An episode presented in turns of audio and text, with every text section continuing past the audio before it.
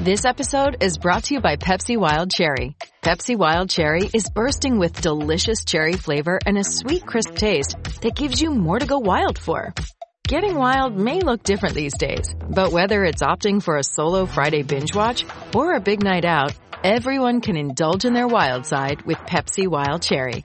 Also available in zero sugar. So grab a Pepsi Wild Cherry and get wild.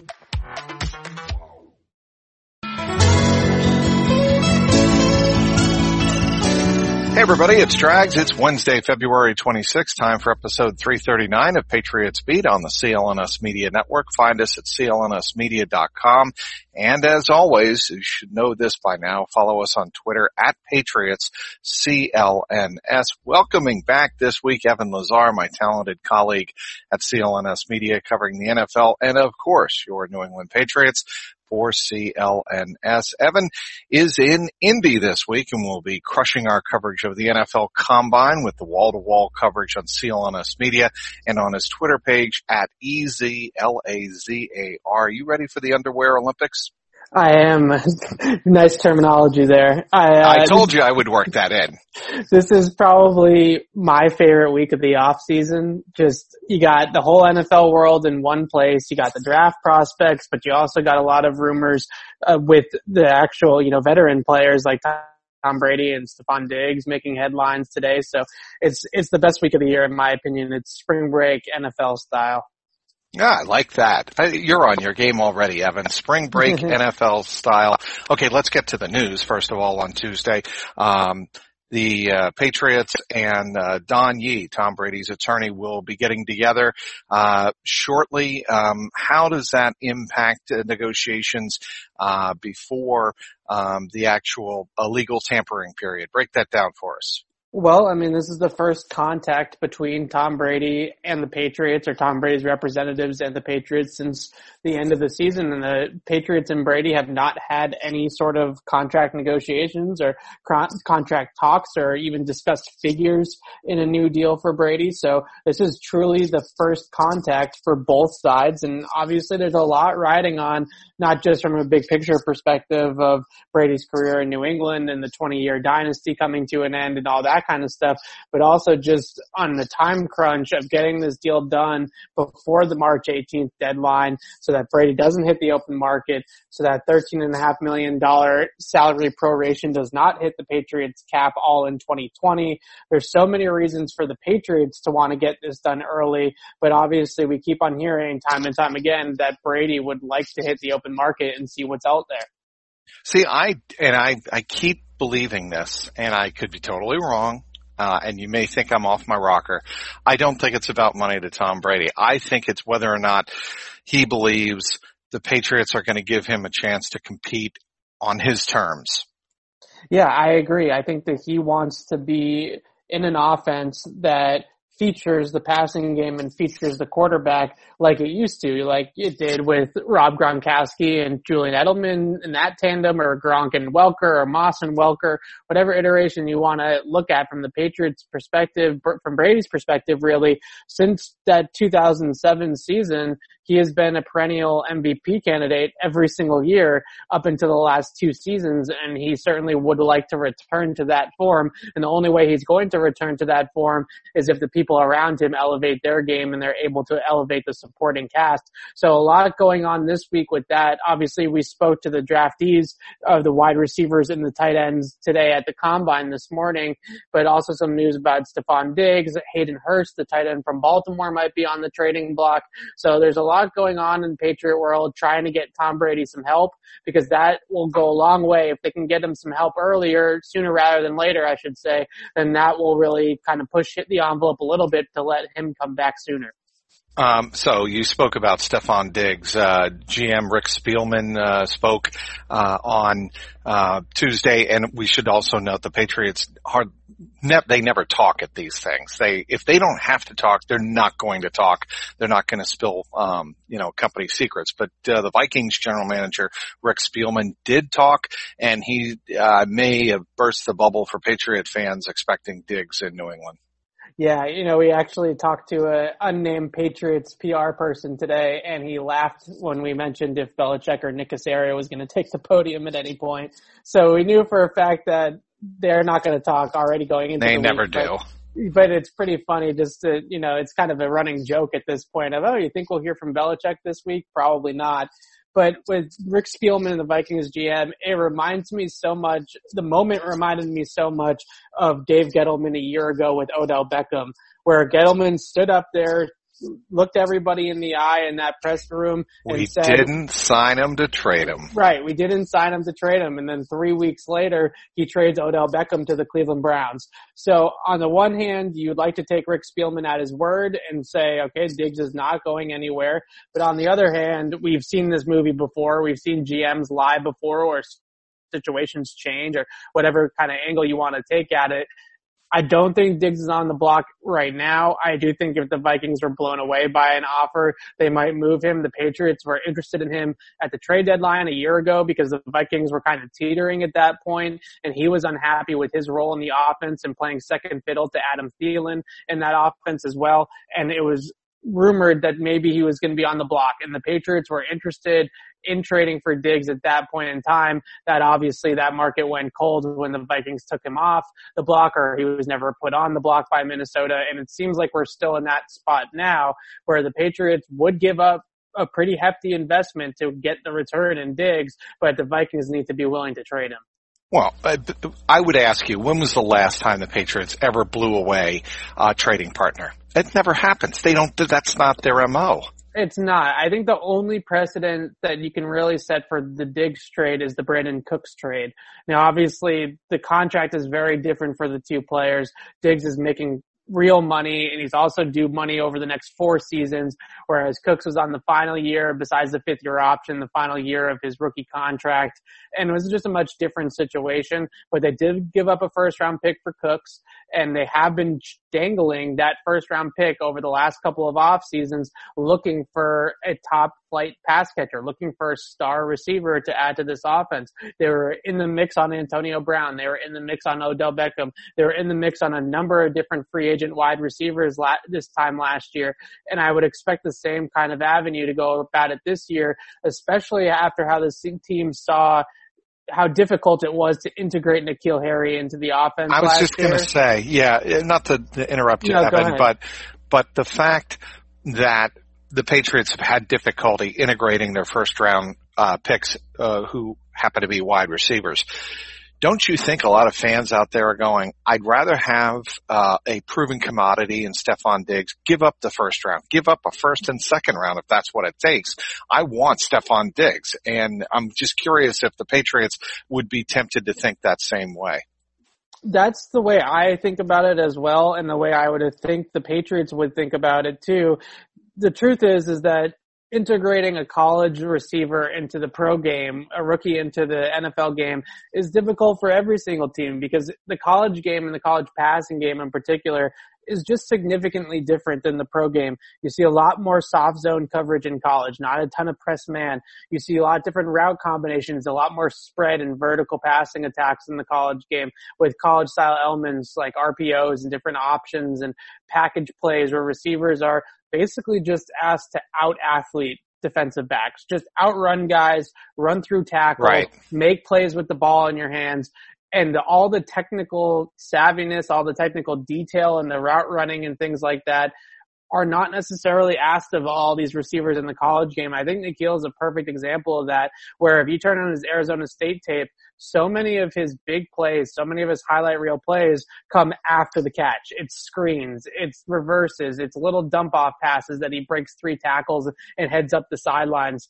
That type of play translates a little bit into the NFL game like we saw with Harry, certain ball carrying instances where he was a really effective ball carrier, but in other instances, it doesn't translate to the NFL the same way it does with college.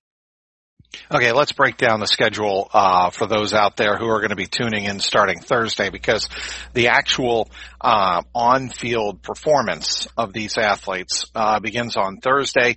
Uh, that would be Thursday, February 27th, 4 to 11 p.m. Eastern Time. That would be the tight ends, quarterbacks, and wide receivers. They take the field for the first day of on-field workouts. The next day, Friday, February 28th, uh, 4 to 11 p.m. Again, it's place kickers, um, special teamers, offensive linemen, running backs. Saturday, uh, it is defensive linemen and linebackers, and then it wraps up Sunday uh, from 2 to 7 p.m. Eastern with defensive backs. Um, anybody well, I know you've spoken to a lot of people already uh, because the first two days is for essentially for the media availability um, and teams to do some uh, talking uh, with these athletes. What stood out to you on Tuesday? Well, I think the biggest things that stood out to me are three players really. I guess we can break it down that way. The yes. first one is Jake Fromm, the Georgia quarterback. Not the biggest arm in the draft, not the most athletic guy, this testing, the on-field athletic testing doesn't usually matter much for quarterbacks, but there is kind of like a baseline of you need to be an NFL athlete. And I know people hear that and they say, well, Tom Brady certainly wasn't an NFL athlete back in 2000 and look what happened. Well, he's an outlier. We can't just continuously use Tom Brady as an example of you can look like a, you know, a normal guy in shorts and a t-shirt at the combine and then turn into the greatest quarterback of all time. But with Fromm, we're going to have to see a little bit of athleticism out of the combine from him. He doesn't have the biggest of arms, so the pre-draft process, whether throwing here in Indy or throwing at his pro day, how the ball comes out of his hands, the zip that comes out of the ball, the tight spiral, all those things are going to play a factor. But the point is, is that we knew he would do well in this portion of the combine. The media portion, the interview room with the with the teams. Get this guy on a whiteboard, and he is going to blow the rest of this draft class away. I, I truly believe that he's a guy that controlled everything at the line of scrimmage for Georgia. Really cerebral quarterback, has a nice smooth release, t- throws a catchable ball. All those things really check a lot of Patriots boxes. He came off as as the guy that I expected, very humble, very willing to talk, very open with the media, all the things that you kind of expect. The other name I really think is starting to drive up my board and maybe even up the Patriots board is Cole Kmet, the tight end from Notre Dame, yep. who weighed in at six foot two, six foot four, excuse me, 262 pounds yesterday. And he's expecting to run in the four, low four sevens at 262, which would be blowing it away if he does that. What did Gronk run? Do you remember? Gronk was in around that range. He might have been a little bit faster um, if I remember correctly. But the point is, is that he's a monster. He doesn't block with the same technical savvy that you would like to see quite yet, but he does with the effort in the blocking game and the running game. And he has pancakes and big blocks on his tape where you can see the functional ability to block somebody with his hand in the ground. As a receiver, really good burst off the line of scrimmage. A play that we talked about, me and him talked about today was a drive concept, which we've seen Rob Gronkowski run a thousand times with the Patriots. They run play action, hard play action, get those linebackers to cheat up, and you have Gronk just run right behind the linebackers across the middle of the field, and you hit the tight end with a nice little window or pocket of space opening up for him to potentially run after the catch. Kmet said that that was his favorite play in college. It's a staple of the Patriots offense. He said they did variations of that play, whether it was him on the drive route or him on the seam ball. So both Patriot kind of staples. He can block. He's big. He checks all the boxes that they really look for at the tight end position. And I think the biggest question about this tight end class Last year you had two locks in the first round and TJ Hockenson and Noah Fant.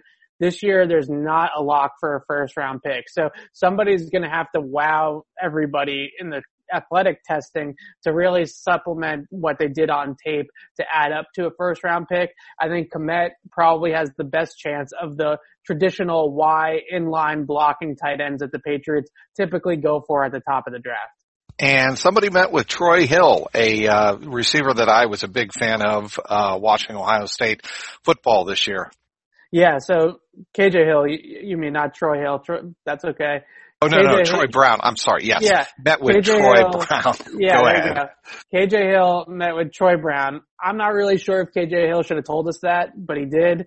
And uh, the point is, is that KJ Hill does a lot of things in that Ohio State offense that mimic what the Patriots do with their slot receivers in New England. A lot of option routes, a lot of timing and pacing routes that are based off of post snap reads of the coverage, right? Leverages, zone versus man, different types of things that receivers are going to have to alter their route after the snap KJ Hill basically told us that at Ohio State, he was running a Julian Edelman-esque route tree and he does have that type of movement at the top of the route, the route breaks, the quick feet, the ability to separate at the top of the route that would fit with the Patriots nicely. Now he's not a burner. He's not going to take the top off the defense. He's not a vertical threat necessarily. But, but he can he separate. Is, That's he can separate. He can yeah. get open at the top. He can separate in the red zone with his quickness as well. He's decent with the ball in his hands and he plays the game at a really nice pace. There's a good kind of momentum to what he's doing. And I, I, think that that's really going to be a receiver in the middle rounds uh, with a couple of others I'm sure we'll talk about here in a few minutes that the Patriots might be targeting. And he said that Troy Brown was raving about him when they talked yesterday here at the combine. So we'll see what comes of that. There's a lot of talk about that, you know, guys they meet with, guys that they like, you know, guys that they're gushing over like a James Proche at the Senior Bowl. And most of the time it it comes to be a whole lot of nothing. You know, James Proche out of SMU, right? Yes, correct. It, it, turns out to be a whole lot of nothing most of the time, but at the same time, some of this stuff does come to fruition. So we'll see what happens. All right. Speaking with Evan Lazar, he is our man, boots on the ground in Indianapolis. He'll be there for uh, all four days, four or five, five days. I'm here for four days. Four days of the uh, NFL Combine 2020 uh, on there uh, on the ground for CLNS Media. The Patriots in the NFL might be in off-season drafting mode, but basketball, hockey, and golf seasons are indeed in full swing. You can find all of the odds with our exclusive sportsbook partner, Bet Online. They've been in the industry for over 20 years. 20 years, Evan, providing customers with first-to-market odds and giving you the ability to bet anytime, anywhere. So head on over to betonline.ag. Use our promo code CLNS50 and receive your 50% welcome bonus. That's betonline.ag, the promo code CLNS50 to receive your 50% welcome bonus on your first deposit and have a little fun with some betting action today. Bet BetOnline, your online sportsbook experts. Back with Evan Lazar covering the Patriots and the NFL for CLNS Media. Who's the tight end out of Cincinnati um, that we should be keeping an eye on? Josiah Deguara, really interesting player. You know, Cincinnati, not a top flight football school, obviously, but he runs routes as good as any tight end in this entire draft. And you have a couple different tight ends, him, Brycen Hopkins, Hunter Bryant, and Harrison Bryant that are this new age of NFL tight end, much more in the mold of like an Evan Engram or maybe a Travis Kelce before Kelce kind of really took off into the player that he is now, where it's mostly detached from the formation, not in line with your hand in the ground, but you're running routes out of the slot. You're kind of a matchup weapon right? And Deguara is a versatile do it all, everything from H back and fullback and motions out of the backfield to inline tight end to out wide at receiver. The guy did it all for Cincinnati. He is a separator at the top of the route, not only using his big frame, but he runs really precise and quick routes at the top.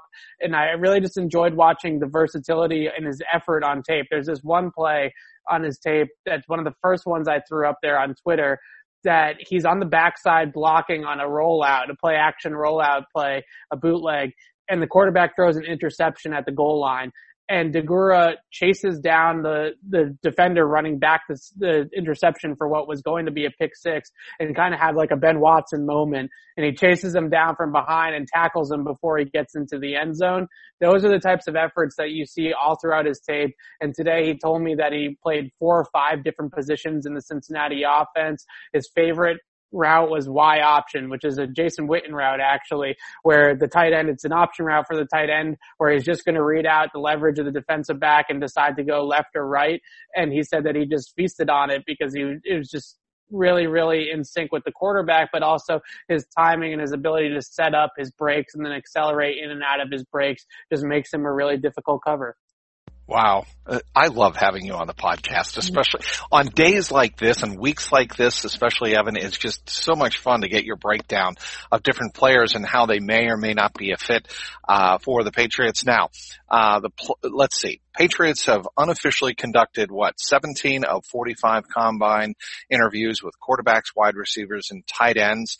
Um, based on your conversations on Tuesday, three quarterbacks: Jake Fromm, Jordan Love, who I think is a fascinating quarterback prospect with the uh, Patriots. I spoke spoke with uh, Phil Perry a couple of uh, Pat's beats uh, back about him and Jake. Uh, how do you pronounce the last name? Luton. Uh, oh yeah, Luton. Luton, Jake Luton of yes. Oregon State. Um, the wide receivers, uh, quite a group. Henry Ruggs, T. Higgins, uh, Jalen Reagor of TCU, KJ Hamler of Penn State, James Proche you've already mentioned, KJ Hill you've mentioned, Michael Pittman of USC, Denzel Mims of Baylor, and Donovan Peoples Jones of Michigan. Uh, and then the tight ends, Adam Trautman, uh, Trautman of Dayton, Hunter Bryant, Washington, uh, Jared uh, Pinkney of Vanderbilt, Stephen Sullivan of LSU, and Jacob Breeland of Oregon. What do you make of those 17 um, potential prospects? Well, it's interesting because Mark Daniels of Projo, he did a really interesting study where he looked back in the last five years of the draft, the guys that they met with at the combine and how many of those guys they actually drafted. And he calculated that out of the 154 guys they've met at with the combine to his knowledge over the last five years, they've only drafted two of them, Sony Michel and Trey Jackson a few years ago. So typically when the Patriots meet with you at the combine, it means they're actually not going to draft you. It's like an elimination process, maybe? Almost. I think that a lot of times with the draft, there's two things. One, I think that they really just want to do their homework on everybody, and these guys that they pick out in the draft are guys that they don't necessarily have a full picture on yet, or they have some questions or concerns about certain things that scouts or coaches have told them about that they want to confront the guy with directly. I think the other thing is, is that you look at some of the names on the list. Maybe the Patriots are looking at it thinking mm, that I, yep. some of the rivals are going to draft those guys. Correct. And, and they're going to want to have inside information on those players and be and the way they think and the way they see the game. Exactly. So you have some inside information, some inside baseball going on, go, you know, there certainly as well. But I think the biggest thing about the meetings that we did see is that these wide receivers, today we really saw it firsthand and kind of experienced the wave of talent at wide receiver. There was three or four different 30 minute media sessions with the groups of receivers today. And it's just every single group. You know, the first group has Justin Jefferson and it has Henry Ruggs and it has CeeDee Lamb. And then the next group has Jerry Jeudy and Laviska Shenault. And the next group has Brandon Aiyuk and KJ Hamler. It's just like one right after the other of just really top end first round type talents at receiver. And it, really, I, I, think the sky's the limit for the receiver group in this draft. If there was six or seven receivers drafted in the first 50 picks, I wouldn't be shocked at all. Um, I wanted to ask you, get your impression. I spoke uh, with Sierra Goodwill last week about this. Um, Nick Caserio's multi-year contract extension with the Patriots two weeks ago. Uh, he's coming back to New England and is one in the offing for Monti Ossenfort, the director of college scouting.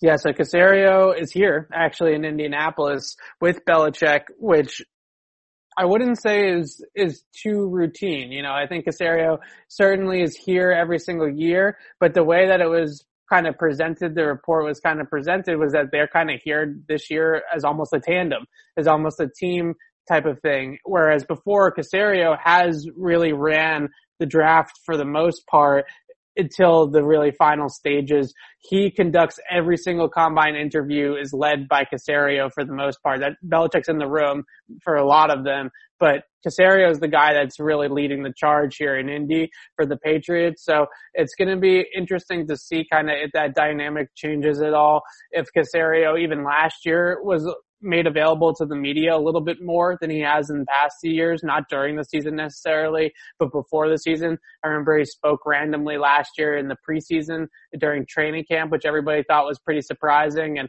they're certainly trying to kind of make this more of a team effort, make it clear that yeah, Belichick is the final say on everything roster wise, but that Caserio is really the the guy pulling the strings for the most part behind the scenes. And, uh, you know, they're going to meet with Tom Brady's agent, Don like we said, and, uh, we'll see what happens, you know, with that and with Caserio. But I think it's only good news that he's back in the mix. And uh, there's a lot of people that have criticized recent drafts, the Patriots over the last couple of years, certainly at the top of the draft. But Caserio, what he does is second to none in terms of really coming through all levels of football, all different avenues of player acquisition, whether it's through the draft, through free agency, through trades, through street free agents, through UDFAs, the XFL, which I know you want to talk about quickly. I do. All, all these things, Caserio knows all these players. He does a great job of identifying all these guys. And it's a big reason why the Patriots end up with JC Jacksons and Julian Edelmans and those types of players is because they have scouts and a guy like Caserio that really doesn't leaves no stone unturned and really doesn't look at it and say, okay, this player is projected to be the fifth overall player uh, prospect according to Mel Kiper or Daniel Jeremiah or some draft expert or whatever, and we're not even going to pay attention to this guy because he's on nobody's top 300. The Patriots don't care where you are on anybody's top 300 but their own. Correct. And uh, that leads into my final point about the uh, combine this week, and that is are you going to have your eyes on players who may not be drafted but could be an ideal UFA for the Patriots, rookie UFA? Yeah, absolutely. I mean, I, I, would certainly say that most of those players come up in the pro days more often than they do here in the draft, but there's certainly guys that are going to not wow scouts with their athleticism once they get to the on-field testing here later in the week. And those guys you know, will fall out of the draft at times. Jakobi Meyers is a perfect example of one of those guys. Last year, I had a sixth round grade, fifth or sixth round grade roughly on Jakobi Meyers. Certainly thought that his tape was draftable and thought he was going to get drafted on day three. And he ended up being a UDFA because of his athletic testing was really subpar. He ran a really slow 40. I want to say it was in the four sevens, which for a receiver is not fast at all, of course. And that really knocked him down the board. A receiver that coming into the combine was a guy that really was a lock to be drafted, ended up going undrafted, and the Patriots are the lucky ones that get to scoop him up. All right, we are going to move on to the XFL now. Look, I think it was certainly better than what it was in the early 2000s. How could it not be? It's not a joke. It's actual football. I was telling uh, my Jeannie at home watching with her that um, this is this is actually real football or closer to real football. Certainly may not be NFL caliber, and I get that, but their innovations um, are pretty fascinating. The one that I love that I think of you all the time is miking up the offensive and defensive coordinators and the head coaches, actually listening to the play calls real time. You've got to find that pretty interesting, Evan, don't you? It's fascinating. Now, Bill Belichick would never let that happen in an NFL game. Right. That's for certain. I think it's really cool also how they interview the quarterbacks during the game at halftime most of the time I think it is or right before the half eh, depending on you know what the score is and whatnot. But it's really cool. It, it's a much better kind of behind the scenes look at the game. The review process where we get to see them go through the review the transparency there is excellent. That was something that was a holdover from the AAF which I hope that the XFL will now kind of legitimize it even more and hopefully bring that to the NFL because that type of transparency only helps the game. It only explains the calls to people further and makes for less controversy. Agree. Yep. So I, I think that that's a really big thing for the NFL. I'm not sure how many of the wacky rules like the kickoffs or stuff See, like I like the kickoff and I'll tell you why. I actually think the kickoff idea, if you are the NFL and you really want the kickoff to stay in the game, this is one way of going about it because guys are not getting injured running, you know, 15 miles an hour full speed uh, into somebody else standing still or running 15 miles an hour at you. Um, I think there's actually more technique involved in holding your block or finding the right block on the right seam, uh, and for the the returner um, to pick that right seam and you know make a split second decision. To me, that's actually an interesting part of the kickoff. Yeah, and there's certainly a lot of just strategy involved in it too, because early on in the XFL season, teams were getting zero return out of that kickoff. It was really difficult to have any sort of effective return because of the tight space that it takes up. And it was just a really quick kind of end to the play. Now we got teams running reverses and different types of yeah. I saw that in the St. Louis game. Yeah, it was a great like little pitch and reverse of the field, and all of a sudden you got everything coming the other direction, and the kickoff coverage unit is just completely out of position. It's a great kind of middle ground. It's gonna. The issue is is that most NFL viewers are traditional and they don't like funky right? They don't want to see this funkiness going on. They don't want to see any of this weirdness or these weird alignments or the way that it kind of stalls at the beginning and you wait for the guy to catch the ball and then everybody releases. They're not going to be too into that in the beginning, but like you said, it is a solution to not eliminate the kickoff completely. I actually think Belichick would be in favor of that because it would, first of all, not expose players to unnecessary, unwarranted injury, and second of all, um, would keep the kick return element in the game, keep special teams alive and viable in the NFL game. Um, is there one particular aspect of the XFL you think the NFL look they I don't think they want to necessarily legitimize it or however you want to put it, but that they might implement? I think the the reviews being as transparent as they are might not be fully there with the NFL, but I do think that there needs to be more of a peel back the curtain when it comes with that kind of stuff.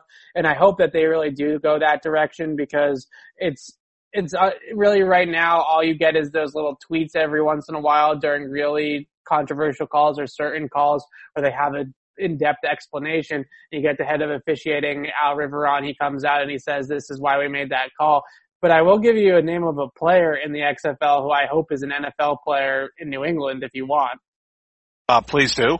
Donald Parham, who plays for the Dallas Renegades, six foot eight tight end. I watched his tape at Stetson during the draft season last year. This guy can flat out fly for his size. Once he gets those strides opened up, he said that he can reach up to 23 miles per hour in the open oh field. Oh my God. He is an absolute gazelle. He flies. He's more of a builder of a speed, obviously, with his size than just a straight burner. Right. But he's really, really, really athletic player. And I thought that he was going to get a chance on an NFL team. He bumped around a little bit. He's an undrafted free agent. He signed with Washington for a little while. He was with another team that I can't remember off the top of my head for in the NFL for a couple of weeks. Then he got let go by both of those teams. It was Detroit then Washington, both in the 2019 season. He got let go by those teams, opened up the door for him to go to the Dallas Renegades in the XFL, and now he's tearing it up with the XFL. Some NFL team is going to have him in their training camp this season in July. I don't know which team it will be. I hope it's the Patriots because they obviously have a need at that position. Like we were talking about with Caserio, is what made me think of it. They're not, you know, too big to go out and look at an XFL guy and say, this is the guy that we really want to bring in and work with. And I think that Parham is a really interesting talent and he can just flat out fly once he gets those strides going. I will, um, want to get your uh, opinion, I guess, do it right now, real quick, on um, the collective bargaining agreement, where you think it stands, and if you think that NFL owners will pull the offer off the table if the players drag their feet past this week. Yeah, the, the collective bargaining agreement thing is really testy right now. I would say between the players and the owners because this this proposal that the owners have presented to the players, quite frankly, is a horrible deal for the players. Agreed, and I I just don't see the players going along with it. And and the longer it goes on, I think the older players will uh, balk at it. I just don't think that they think that this is a way to, you know, uh, level the playing field for the younger players. I don't think the the older veterans are looking at it that way at all. No, and I think the biggest things that you look at is that the 17th game only making the limit, the cap limit of 200, of $250,000.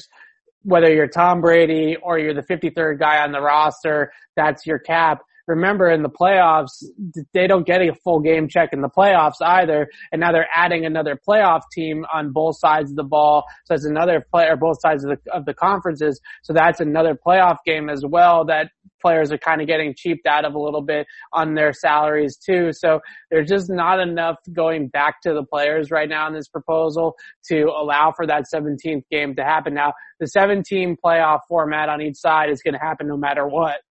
That's something that doesn't need to be collectively bargained. But the 17 game schedule does. I know that the owners are trying to make it claim that they're adding that half a percent or 1.5% of revenue split that should be worth it for the players to make the 17 game thing happen.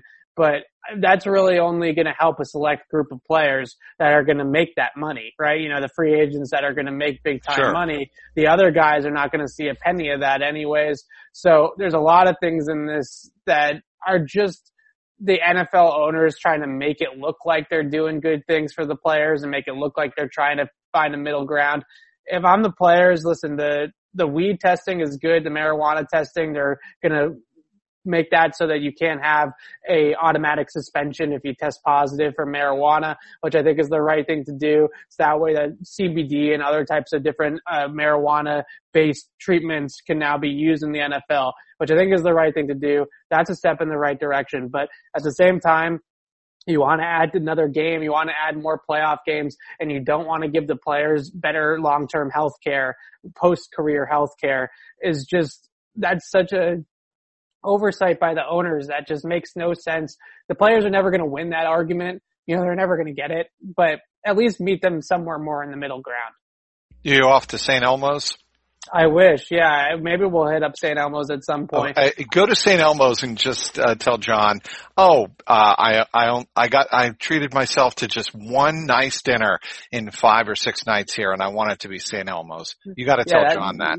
That's a good idea. Apparently, if I go to St. Elmo's, I'll see Andy Reid. That's the big thing is that Andy Reid just loves their shrimp cocktails so much that he just sits there and eats them all day long uh, and all night long. Although now at the combine, the actual on-field portion is during prime time instead of during the day. It does add a little extra element of what's going to happen because all the good talk in terms of rumors and, and speculation and stuff, that comes at the bar after everything is over. We all see the, the draft prospects, we see the on-field stuff, which is all fun and good, but the real combine is at St. Elmo's at three o'clock in the morning. Well, there you have it. There's Evan Lazar. He's going to be on the ground, already is there, uh, in Indianapolis covering the 2020 NFL Combine. Want to thank everybody down for downloading today's podcast. Thank our terrific guest, Evan Lazar. Also want to thank our great sponsor, betonline.ag. For producer Mike Alonji and the founder of the network, Nick Gelso, this is Mike Petraglia, and this has been the Patriots Beat podcast powered by CLNS Media.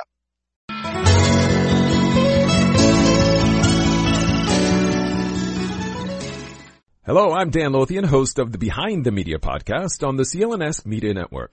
Along with Jimmy Young, we dive into the biggest media headlines each week with honest, informed, and sometimes irreverent perspectives. It's not all serious. We deliver information and entertainment. As we like to say on Behind the Media, we find the interesting in media so you don't have to go searching for it. Listen to our podcast and get prepped for the next trip to the water cooler. Subscribe to Behind the Media wherever you get your podcast or find us on www.clnsmedia.com.